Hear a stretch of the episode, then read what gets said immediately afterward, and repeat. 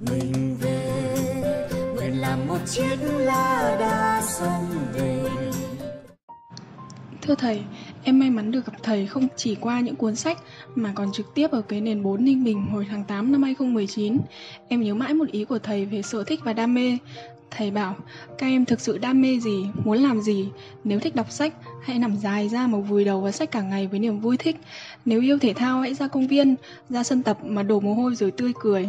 Thành ra lâu lâu em lại nghỉ việc, ở nhà tận hưởng việc nằm dài ra đọc sách và nhớ đến thầy, rồi cười ha ha, tìm tòi nghiên cứu những thứ mà khi còn đi làm thì khó lòng thực hiện được.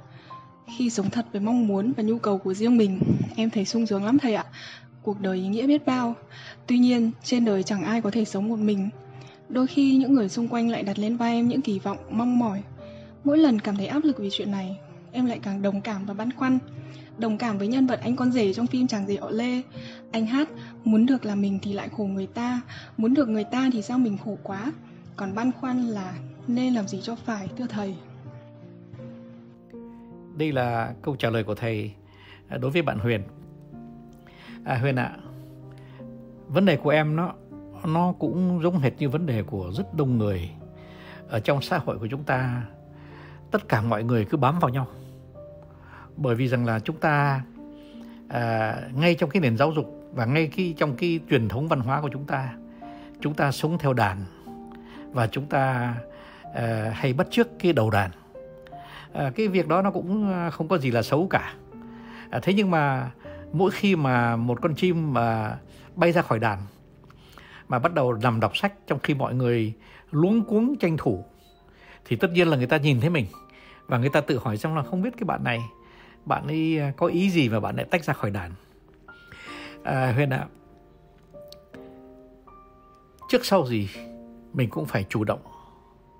Và trước sau gì mình cũng phải bảo vệ cái không gian à, tự do của mình không gian à, tự thân của mình. Cái không gian mà mình có thể phán đoán theo ý của mình và mình trải nghiệm cái chuyện của mình. Thế thành thử ra à, cái vấn đề nó đặt ra là làm thế nào để mà vừa cho xã hội thấy là mình làm con người vui vẻ à, dễ thương mà lại cũng vẫn giữ được cái sự chủ động của mình. À, dễ thôi huyền ơi. À, có gì đâu. À, thì thứ nhất là mình đừng có cho ai lời khuyên. Bởi vì nếu mà mình cho ai lời khuyên thì mình đã để cho xã hội nó bám vào mình rồi mình chỉ bảo rằng là mình nếu mà người ta bảo rằng là phải nhất định phải cho mình lời khuyên đó, thì mình nên cho lời khuyên theo dưới cái hình thức của câu hỏi. À, thí dụ như là một người bạn gái hỏi huyền rằng là à, chị huyền ơi em có nên lấy cái bạn này không? Lấy chồng đấy. À, thế thì mình trả lời như thế này. À, bạn ạ bạn nghĩ sao? Cái quan trọng là ý của bạn chứ nhỉ?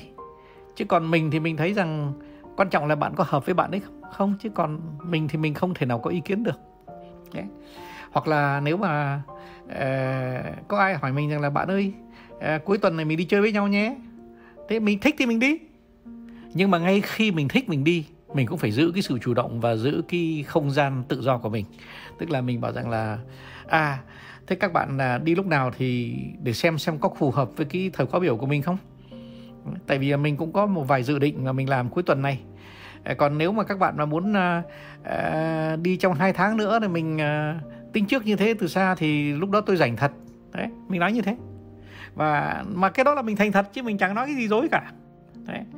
Thế thì tất nhiên các bạn ấy bảo rằng là thì đấy hôm thứ bảy này sẽ đi thế nào thế nọ rồi chủ nhật sẽ ra biển hay cái gì đấy thì ok mình bảo rằng là cái, cái, cái, cái, cái chương trình rất, rất là rất là tốt đấy. Ờ, để cho mình về mình xem lại cái chương trình của mình.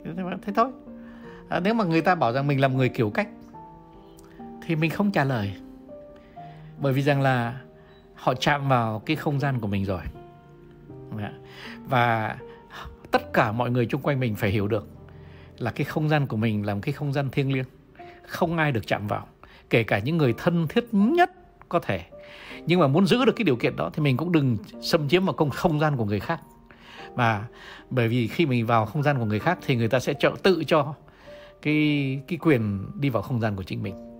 Không mình vẫn có thể hồn nhiên mình vẫn có thể thẳng thắn mình vẫn có thể sống à, một cách rất là đạo đức thành thật tử tế.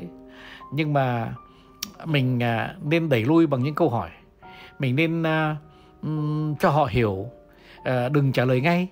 Mình cho họ hiểu rằng là à, mình có cái không gian của mình và mình có cái sự chủ động uh, của mình. Uh, họ sẽ quen lúc đầu thì họ sẽ ngạc nhiên bảo ờ cái cái cái cô Huyền này ờ, lúc này thay đổi nhỉ? Ờ, thế thì mình tủm tỉm mình cười. Mình bảo thế à? Ờ, mình không biết là mình thay đổi đấy.